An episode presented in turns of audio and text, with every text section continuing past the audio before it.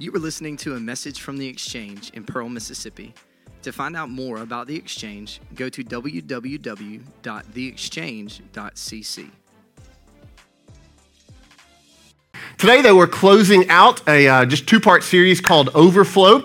If you were here last week, Matthew Stevens, our student care pastor, did a great job of leading us into this series, and he talked about God's call on us to serve other people.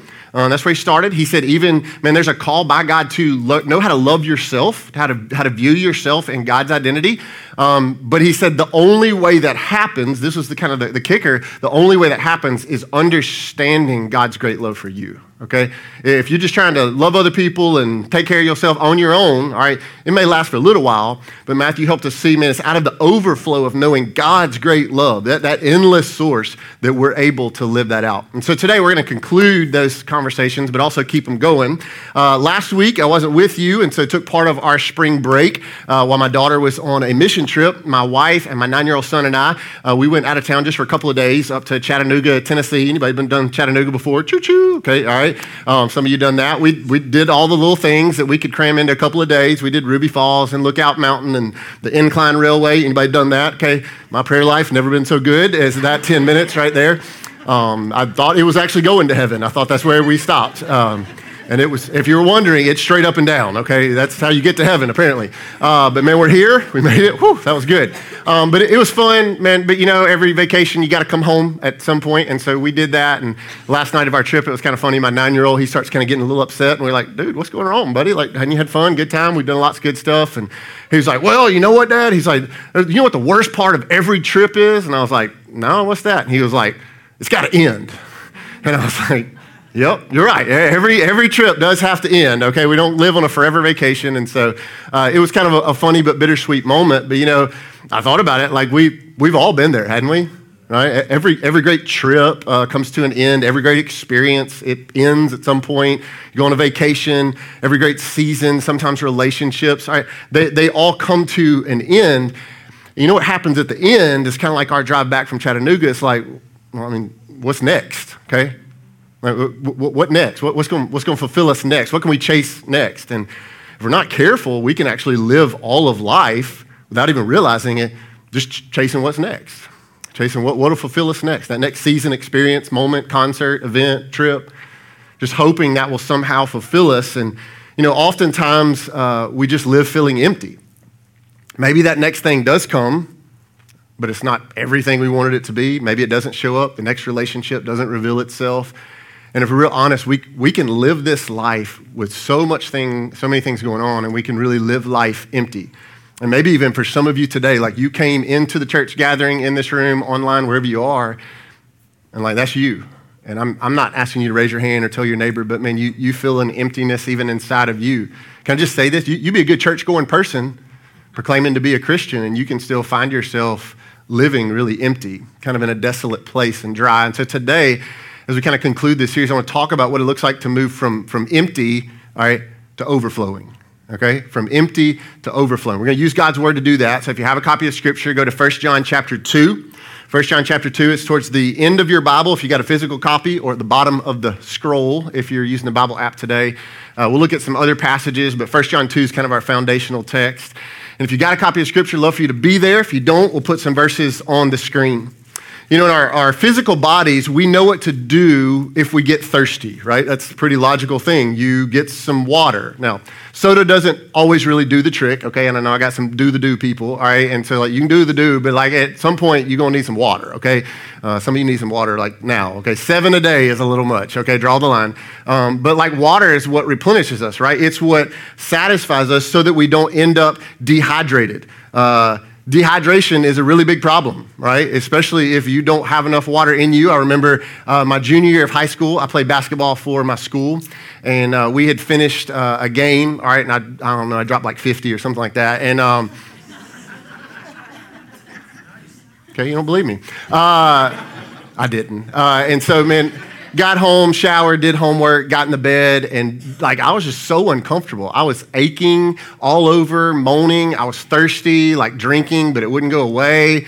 And I was miserable trying to go to sleep. And eventually my parents end up in there, and they're trying to take care of me. And as they watched my symptoms, they realized, they were like, You're dehydrated, all right? You didn't drink enough tonight, all right? And I'm like, man, coach was pushing me too hard. No, not really, but I was dehydrated. Thankfully, they were able to hydrate me, no severe side effects at that point. But we all know, man, if you get severely dehydrated enough, you're in trouble, right? The symptoms can be really intense. Maybe you've been there before, cared for somebody who was, and we want to avoid dehydration symptoms if at all possible, right? So if you're sick, okay, what does mama tell you to do? I mean, get some liquids, okay, all right? Or if you're working outside in the summer or job site and it's 100,000 degrees in Mississippi, you know, man, I got to take a big canteen of water with me to hydrate. Dehydration, if you've never had it, like there's some pretty intense side effects that come with it. Like there's that unquenchable thirst, like you can't make it go away. Irritable, okay? Some of you irritable even without being dehydrated. We won't call you out, but man, you could be fatigued, all right? Fatigue comes with it, confusion, weakness. There's all these things that come when we are physically dehydrated, but we know what to do to fix it, all right? We hydrate, we get some water in us. But I say all that to say this, do you know what to do when your own soul feels empty? Like not physically, but do you know what to do when your spirit feels dried up? Because chances are, some of you, that would be the more accurate description. You're not physically dehydrated, but your spirit is dry. Now, we try to combat that in a lot of different ways. The natural thing to do, especially in our self-help, self-made culture, be good enough, okay, is just like, well, I'll fix it. Right? I'll fix it. I know what I'll do. I'll get some me time. You said that one before? I have. Man, if I could get Netflix and a blanket and the couch, okay, right? That would fix it. I just binge my dryness and my emptiness away. Or maybe if you're a female, it's like, man, go get my nails done or go shopping or hang with the girls. Or if you're a guy, it's, man, I'm getting in the woods or get on the lake. And we chase those things going, man, if I could just get some downtime, make some margin for that, then that would fulfill me. All right, and that would help that dryness that I'm feeling. Or maybe kind of like me, and it's all about achieving sometimes, and you just think, man, if I could knock out that next big accomplishment, maybe it's at work. There's that project that I really want to do at the house, at work, and if I could just do that and check that off, man, life would be good, and that void inside of me would be quenched. Or maybe for some of you, it's relationships. Okay, I mean, relationships can be great things, but you think, well, I need that relationship with my spouse or with that person I'm dating or whatever that relationship, I need that to be something for me. That's going to quench me somehow, just that emptiness inside of me. Or maybe for some of you, it's a substance, whether that's legal or illegal. For some people, man, we overindulge in food, okay?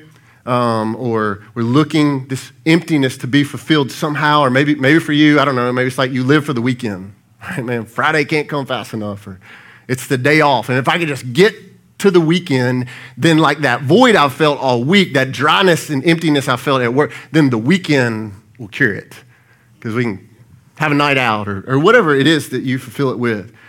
You see, these things that we experience, here's the deal, kind of like my trip to Chattanooga, they don't last.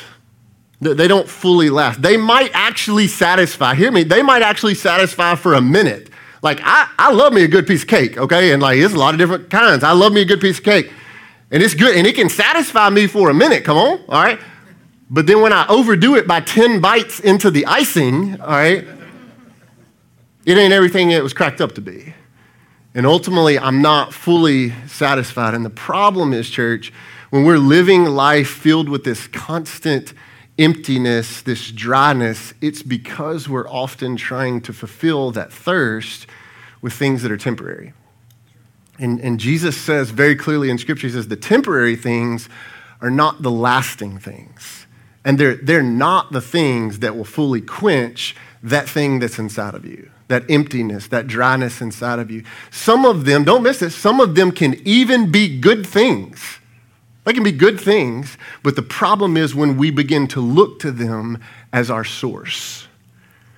And that's where I want us to kind of unpack today as we look at 1 John 2 for a moment. 1 John chapter 2, I want us to just read 3 verses from 1 John 2. Starts in verse 15 and it says this. John writes in his letter, it says, "Do not love the world or anything in the world. If anyone loves the world, love for the Father is not in them." Verse 16, "For everything in the world, the lust of the flesh, the lust of the eyes, the pride of life, and everything can be summed up under those three headings. They all come not from the Father," okay, not from God, "but from the world." Verse 17, The world and its desires pass away. We're going to get there today. But whoever does the will of God lives forever. Okay, great verses. Chances are if you've done the church thing long enough, you have heard those verses before. But let's make sure we're all on the same page in understanding them. What does it mean that we're not supposed to love the world? I mean, doesn't Scripture say it in our favorite verse, God so loved the world, okay, that he gave? What does this mean, the world? Well, when the Bible refers to the world, there's really two different ways that it could refer to it. One is God's creation, okay? Everything that he's made, you, me, creation, humanity, 6 days, made it all, and he said, it's good. And he gave his son for it, okay? He created it, he loved it, he came for it to die for it. So that's one definition of world. A second kind of idea and perspective of world, which is what this text is referencing, is really the word worldliness, okay? Or we could sum it up this way. This is the clearest way to understand it. It's how we view and live life through our sin nature. Right? Say that again so you get it, okay? This definition of world is it's how we view and live life through our sin nature, okay? And all of us do that, right? It's this flesh that we live in. A worldly mind looks like this. A worldly mind is self-focused. It's self-righteous. It's self-indulgent, and that word indulgent kind of makes it sound like, well, I'm fulfilled in that, but it's actually, self-indulgent isn't really fulfilled because you're really just living for you. And you're not living to honor or serve others. You're certainly not living to honor God or to have him honor you. That's the worldliness that John says, hey, don't fall in love with that.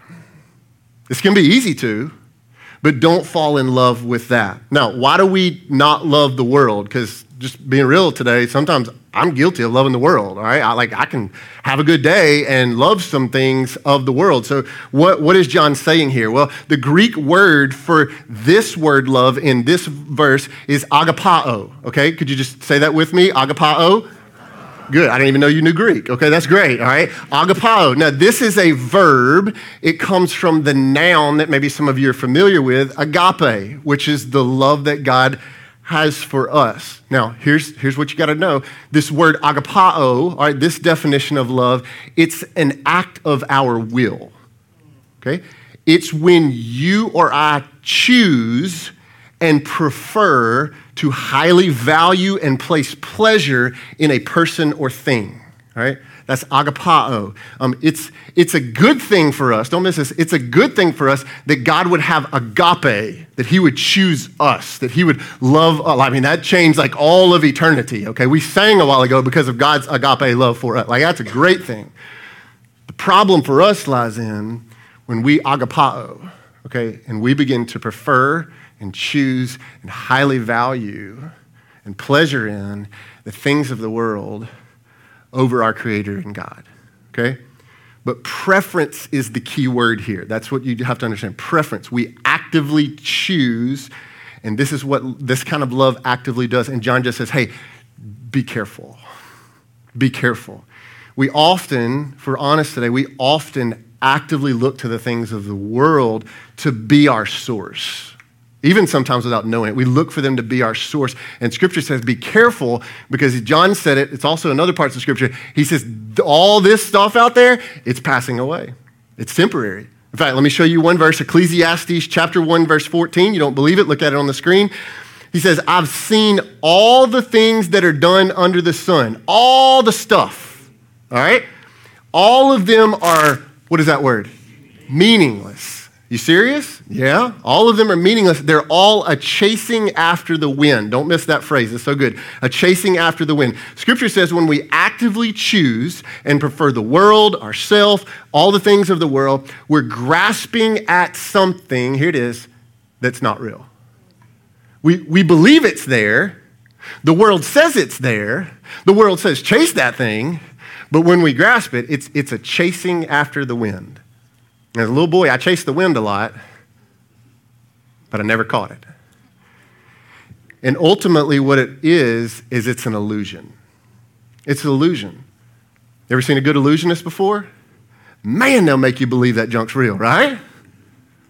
But your question is, how did you do it? Because you know it's not. But an illusion, the core of an illusion, you know what it is? To be deceived. That's what it is. You know what the core of the enemy's strategy against us is? To deceive us, to make us believe it's real, so we'll chase it, so we'll give our lives for it, so we'll put our passion and pleasures into it, only to reach out and find it's never really there. It's actually temporary. And so John says, hey, don't fall in love with this. And more specifically, as followers of Jesus, you know what happens when we chase illusion? You know what it makes us? Less and less effective. And this is exactly what happened very beginning of Scripture. You read Genesis 3 before? God created the first two people, Adam and Eve. He put them in the garden, and they fell for the illusion. They fell for the illusion that there would be something more, something in that forbidden tree that God had not provided. But if you read the story, God says, I've given you everything you need. And it was perfect. But they fell for the deception. The church has done it throughout history. God's people did it. Old Testament, the Israelites, you read that narrative before?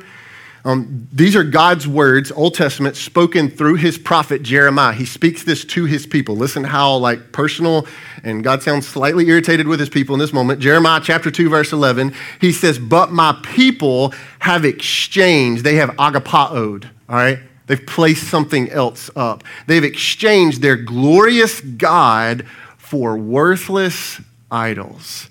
He says, be appalled at this, you heaven. Shudder with great horror, declares the Lord. Another translation says, be afraid. In other words, God's serious at what he's saying. He's not just shooting air, but he's believing what he's saying. He says, my people have committed two sins.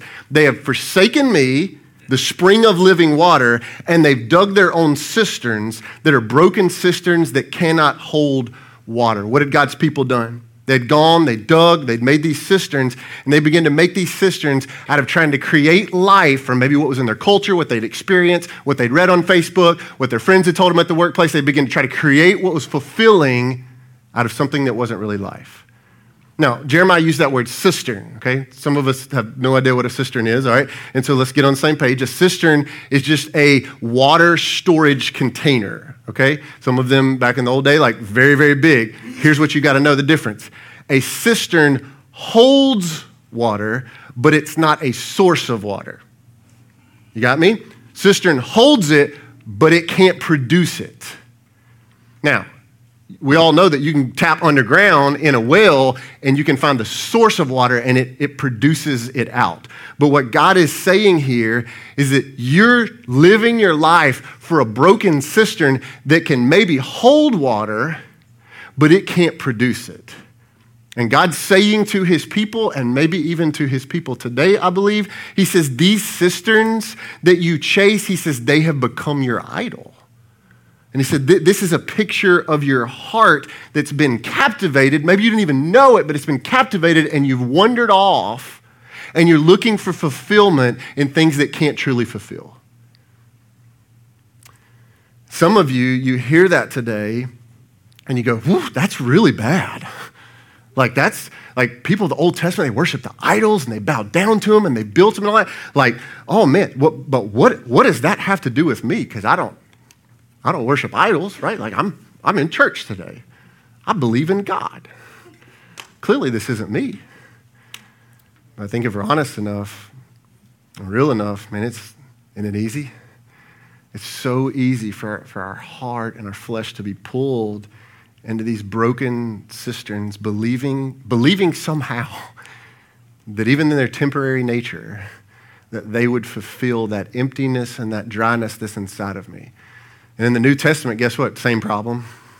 And Paul, who's a pretty straight shooter, he wrote to them and he said some things. I'll just summarize it in Rankin County version. He was like, guys, you need to grow up. That's what he told them. Guys, you're still acting worldly. You're still fighting. You're still living jealous. You're still quarreling. Some of you are going, well, I'll follow this guy, but I like this guy. And he's like, come on, man. You're a new creation in Christ, but you're living like the world. I think maybe he could even say that to us today too. See, that was the truth for them, and it's still the truth today. And even as proclaiming Christians, all right, we should know better. We sing it like we know better. But if we're honest, man, we can still chase the illusion. Just looking for that thing when God says, no, listen. I created you, I made you, I know you, I redeemed you, I'm the source. but we chase the broken cisterns. And so, like, I thought today maybe help you just to learn. I could give you a few visuals today. And so I brought my own version of broken cisterns. And so each one of these just really going to kind of represent something. For some of us, it's relationships, okay? And hear me, relationships are great. Like, we believe that God created us for relationships. We tell you that all the time, okay? Relationships are good. God puts those in your life. They are good gifts. But listen, the problem becomes when we look for those relationships to be what fulfills us most, okay? Let's get real. Like, even your spouse. God-given, God-ordained marriage, but some of you are creating expectations for your spouse to fulfill you in ways that they, as a sinful, broken being, cannot. And if he just do a little more around the house, if she just submit to me a little more, whatever you're thinking. Listen, they can't complete you the way that the source can. They can't fulfill you in that way. So, like, let go of some of those expectations. For some of you, man, some of you, it's your kids. I'm a dad. I go to the ball field, and I watch parents just vicariously live their life through their kids, right? If my kid could just, if he could just be good enough, if my daughter just, if she made better grades, or if she looked this way, or if they got to this school, or they had this kind of job, and whatever your thing is that you fill in the blank. And what is that? That's chasing the broken cistern, going, if this relationship could feel that void inside of me, it's really my thing, but I'm putting it on the relationship. And man, it could be friends, could be a romantic dating relationship. Man, if he would just notice me, right? If I could just get her to whatever, man, fulfill me. And at the end of the day, I mean, it's a broken cistern that won't fully fulfill. Got another one. This one kind of gets personal. And this one kind of represents work, right? Just on the go. Fill up the Keurig in the morning, pour it in here, and out the door. And work's great. I think work's a God-given thing. I mean, you're called to provide for your family, no doubt. But at the same time, how quickly we can lose our identity in our work, right? Especially for my fellas. Man, we live with that, like, accomplishment mindset. If I could just get that other project, that one step up the ladder at the company, at the job site, somebody would notice another zero on the check. We can chase after that, just going like, it'll fulfill, a few more hours, right? It may for a season. You may feel like the man or the woman, right? But man, at the end of the day, again, trust me, it all goes back in the box when we breathe no more. And it's a broken cistern, but man, some of us chase it, don't we? Got another one. This will be fun. I didn't have to say anything, did I? You know, really, this one I just labeled it with just pleasures. And listen to me, man, I know what this represents in our culture, but it's not all about a party, okay? But it's just, man, we live this life with a cistern of anything that'll give me a good time. That's it. It's pleasures. And man, whatever it is, it's the hobby, getting in the woods, on the lake, the ball field. Maybe that'll fulfill me, or whatever your pleasure is that you chase. Maybe it's been binging your life away, getting to the weekend. Maybe it is a party or a substance. It's just, it's entertain me. Give me something else. And listen, I'm not saying you don't deserve some downtime, okay? God calls us to rest and refresh, but I'm just saying, if you live this whole thing and you get to the end and you've tried to chase this cup, you'll find it's a broken cistern because it will never have fully fulfilled, right? When you get back from the trip, it's, well, what now? And we chase after the pleasures. There's one more, and I intentionally made it green because this one just kind of labeled as security, right? Don't we all want to feel secure? Like in your marriage, in your family, at your workplace? I mean, we desire security, and in our culture that we live in, security a lot of times connects back to what mainly? Money. If I could have a little bit more, we could breathe, right? Wouldn't be month to month anymore. And so what happens is, without even realizing it, what happens is we begin to chase. Not sure what that is. I believe they're doing some work next door. I'm going to ask for a moment. Could you guys ask them just to pause for another about 15 minutes? That'd be awesome. Cool. For those of you online, there's a really loud noise. Somebody was sawing next door, okay?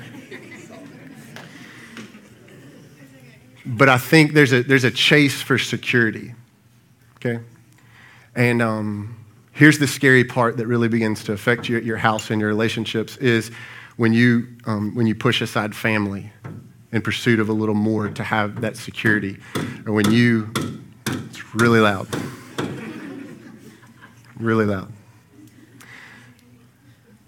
or maybe you go into debt just to, man, if I could have the more because it provides the security, or maybe you've arrived. Some of you, man, you're riding into the sunset. You've arrived at the point that a lot of our culture would say that is a level of security. And you wake up every day and you don't realize it, but you put your hope in it. And you watch the news because when the news changes, you know what that could do to what you've got. And we chase after that, again, a broken cistern. You know, I could keep pulling cups out over and over because all of those things are things that we can chase. And now hear me, okay? Remember what I said a while ago. It's not that all those things are bad things. Some of them can be good things. I think some of them are even good things. They're gifts, they're blessings that God can give and put into our life. But the problem is when we start to seek the gift and not the giver. That's where the tension lies. And that's where most of us are caught into. Ultimately, these things, work, relationships, creation, you know what? Ultimately, those things were put into our lives to do, to point us to our great need for the Creator. That's it. They're not the prize. They're not the source. God says they're broken. Don't live your life for them. But man, realize I am the true and living source. I believe God is bringing this message into this moment for some of you here in our room and our overflow seating and our online gathering. Listen, he's bringing this. And you go like, I don't worship worthless idols. I'm not Jeremiah in the Old Testament. But I believe that today he put you in this moment. He knew you were going to be here because he knew that there's some of us who've wandered off. And today, maybe you're realizing through a silly illustration with some cups that instead of following and pursuing Jesus, watch this, wholeheartedly, because he doesn't call us to partial surrender, but it's a full surrender. Instead of following in Jesus wholeheartedly, you've really, if you're honest, listen to me, you've really just been living for the kingdom of you, the kingdom of me. And you've preferred, you've agapa'od, all right? You've preferred and placed up and highly valued, maybe even some good things of the world to try to fulfill that emptiness and that dryness, that stillness in you. And can I tell you what's the end product of that? Hear me. What you're doing is you're slowly emptying yourself. You're slowly depleting yourself of what's truly life, what you really long for. And so how do we feel that emptiness? If you've got it, and a lot of us do, we've all been there at some point. I want to help you real quick. 2 quick answers from God's word as we land today. How do you feel that emptiness? Okay? It's possible, I believe, to move from empty. Some of you got the light is on empty, okay? And the car doesn't read any miles anymore. It's just .. And you guessing how long you got. And maybe today you're empty, but God can move that to a place of overflowing. And I think even in these moments together in this room and online, like the Holy Spirit, watch this, the Holy Spirit's so faithful that man, if there's a level of conviction, even right now, that's not me. But that's the Holy Spirit speaking to you. And so, listen, here's all I'm asking, encouraging you to do as another follower of Jesus is that you just go, okay, God, I'm listening. God, I'm listening, okay? So what do you do? What do you do if you're at that place of empty, maybe the broken cistern's you? You ready? First, repent and humble yourself before God, okay? Sounds kind of churchy. Let me make it make sense. Repent, humble yourself before God. You choose humility. What does that mean? Just acknowledge you don't have all the answers. For some of us, that's really hard. You think you the man. And I'm just saying you ain't. And I ain't either. So I'm saying choose humility and repent. What does that mean? Just means turn. We go to him like James 4 says. Listen how James speaks this. Let this resonate with you. James 4, verse 4, it says this: do you not know that friendship with the world, that love of the world, all right, is enmity with God? Whoever therefore wants to be a friend of the world, whoever prefers and chases the broken cisterns of the world, all right, does what? They make himself an enemy of God. I'm not an enemy of God. I believe in him. I go to church. But he says, what is the source? What are you connected up to?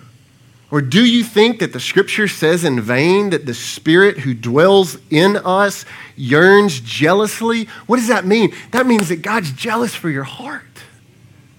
He says, I created you, I know you, I sustain you, I woke you up, I know the number of hairs on your head, I know how to get through the trial that you're in, but you keep chasing the broken cistern. Why? I'm jealous for you to walk with me. Verse 6, but he gives more grace. There's good news today. In other words, he knew we were going to chase the broken cistern. And he gives grace, which is maybe why you're sitting here right now. Because he says, I'm giving you a second chance to hook your life up to something else. And he says, God resists the proud, but God gives grace to the who? The humble. Therefore, what should I do? Well, therefore, submit to God. Stop leading yourself. Submit to him. Resist the devil because he's real and he will flee from you. You telling me that could happen? That's what the word says. So what do? So I draw near to God and he will do what? He'll ignore you? No, he will draw near to you. Church, that's the solution. We don't draw from the empty cisterns of the world, but we draw from him. And he supplies. And he moves us from empty to the overflow of walking in God's spirit. Okay, we repent. We humble ourselves before God. What's the second thing we do? How do we fill that emptiness? We live from the right source. That's it. We live from the right source. Who's the right source? The Holy Spirit. I heard about the Holy Spirit, but I don't know about him a whole lot. Okay, listen, here's the beauty of Scripture. Scripture says when you surrender yourself to him, guess what you get? What's the gift? The Holy Spirit, God's Spirit, in you, same spirit that was there on Easter morning that kicked out the stone and walked him out of the tomb. Guess what? Same spirit alive in you. Amen. What does he do? Well, he serves as your source and as a reminder. And man, we know we need a reminder because we forget like by Monday morning at 8. What does he remind us of? He'll remind you of your calling. He'll wake you up and remind you tomorrow that your calling is to live holy. To live in this world, but not of this world. He'll remind you of that. Trust me, he's done it to me over and over. Holy Spirit will remind us that we should walk by faith, walk and live by faith, and not by fear. Some of you are captivated, you're paralyzed by fear. Your bank account, your marriage, your job, your kids, whatever it is. I mean, you don't tell nobody, but like you wake up in fear, and guess what the Holy Spirit does? He wakes up with you on Monday, and he goes, listen, that ain't who you are. And I'm telling you, there's promises from God's word. You sang yesterday, you built your life on a firm foundation, and today you acting like there ain't a foundation. And so I'm reminding you that you're a person of faith, that the Spirit is in you, and he's a reminder for you. And you got God's word and God's Spirit that's a source of truth for you that you can build your life on, and it ain't gonna shake. The Spirit reminds us of that when we're connected to him. He reminds us to view God's people as the object of God's great compassion. They're not your enemy. It's not the annoying coworker. It's not your spouse that won't do what you want them to do, but they're God's creation, and you're called to reflect his image if you say you're in him. And guess what the Spirit will do? He'll call you out on it. And then he'll help you with the patience and the boldness and the grace to do it. The Spirit in us, we live from the right source. These cisterns can't do that. But the Spirit alive in you can. Paul, who knew what it meant to live by the Spirit, he gives us this powerful reminder. Look at this. Love this verse. Galatians 5:16. He says, so I say, walk by the Spirit and you will not gratify the desires of the flesh. You telling me I can turn it off? I don't have to give into that. I don't have to chase that. I don't have to seek my fulfillment. I don't have to figure out how to be accepted and belong with them, with that, do that thing. That's what the word says. That the Spirit in you can help you in that. Church, listen, you can live empty. And a lot of people are. But the dehydration symptoms that come with that, they're not just physical, but I believe they're spiritual. They're spiritual. And when you live in this world, you're thirsty and dried up. But when you live life by the Holy Spirit, you can live in the overflow. You can live in the overflow. And so I want to kind of show you a comparison, give you a visual real quick of the physical symptoms of dehydration that are really a spiritual analogy as well. But I want to show you what happens when you live life in the overflow of the Spirit. You ready? Symptoms of dehydration, there's a thirst, right? That unquenchable thirst that Gatorade can't fix, right? And for some of you today, that's where you are. I mean, you're longing for something. There's a thirst inside of you. What does life in the Spirit do? It brings contentment and peace that the world can't give. What does dehydration do? It makes you irritable. And some of you, listen, in all seriousness, man, you live life, you wake up with just this low-grade anger or bitterness. You don't really know why. But I'm just telling you that life in the Spirit produces in you love and good deeds. You telling me it could change my heart and my attitude? That's what I'm telling you. Dehydration produces fatigue. Some of you today are worn slap out. I hear you, single mom. What does the Spirit do? Man, life in the Spirit brings rest and life and hope. That don't mean it's perfect, but Jesus says, my yoke is easy, my burden's light. Man, come walk with me. I know you. Dehydration makes us confused. Some of you, the only reason you're here today or watching online is because you're just looking for some answers, okay? What does life in the Spirit do? Well, it gives you the mind of Christ.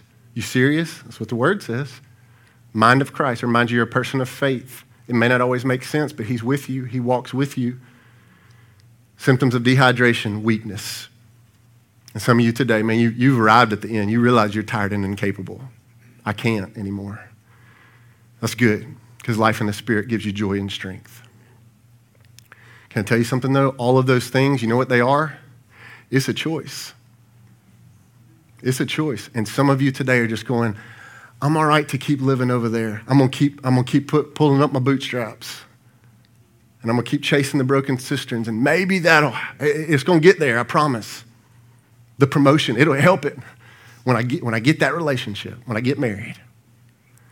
I'm just saying today. He says, man, stop drawing from the world, and draw from me. Man, let me be what fulfills you. Watch this. Here's what Jesus said. Sermon on the Mount, Matthew 5:6. He says, blessed. Man, our culture chases what that looks like, right? Well, here's what Jesus said. Blessed are those who hunger and thirst for righteousness, for they will be, you tell me what it says. They'll be filled. Maybe the greatest verse as I wrestle with this truth this week, I love how the psalmist says it. Maybe this is how you feel today. Psalm 63, watch this. Psalm 63, verse 1. The psalmist says, you, God, you are my God, and earnestly I seek you. Look at this verbiage. I thirst for you. Like I wake up on Tuesday and I'm craving you. I thirst for you, my whole being. It's not what I do on Sundays. Like it is who I am, and I long for you. My whole being longs for you. In a dry and parched land where there is no water. That's where some of you feel like life is. And he's just saying, it's not where you got to stay. He says, I've seen you in the sanctuary. All right? I beheld your power. I know your glory. And because your love is better than life, man, my lips are going to glorify you. I'm going to praise you as long as I live. He's tasted now. He's connected to the source. That's how he's saying that. I will praise you as long as I live. And in your name, I'll lift up my hands. That's why we did that a while ago, because we're connected to the source and he's what fills us. And there's a response out of that. He says, I will be fully satisfied. You telling me that's possible? I'm saying it's possible. As with the richest of foods and with singing lips, my mouth will praise you. Church, the opposite of loving the world is to seek and love and delight in God's word and his ways. It is that simple. That's where fulfillment and joy and life are found. So if you feel empty today, what do I do? Man, just humbly repent, turn from the broken cisterns, and connect your life up to the source that is the right source, the one that can fulfill you, and begin to disconnect, maybe even, hear me, maybe even from some of the good things. that you've gone to try to be the thing. And Jesus says today, man, realize I'm the one that can be the source that gives you the life and the hope and the joy and the purpose that you so desperately long for. Thanks for listening to this message from The Exchange. If you would like to talk to someone about your faith journey, you can contact us through our website, www.theexchange.cc, or by calling or texting 601-397-6111. Now let's go be the church.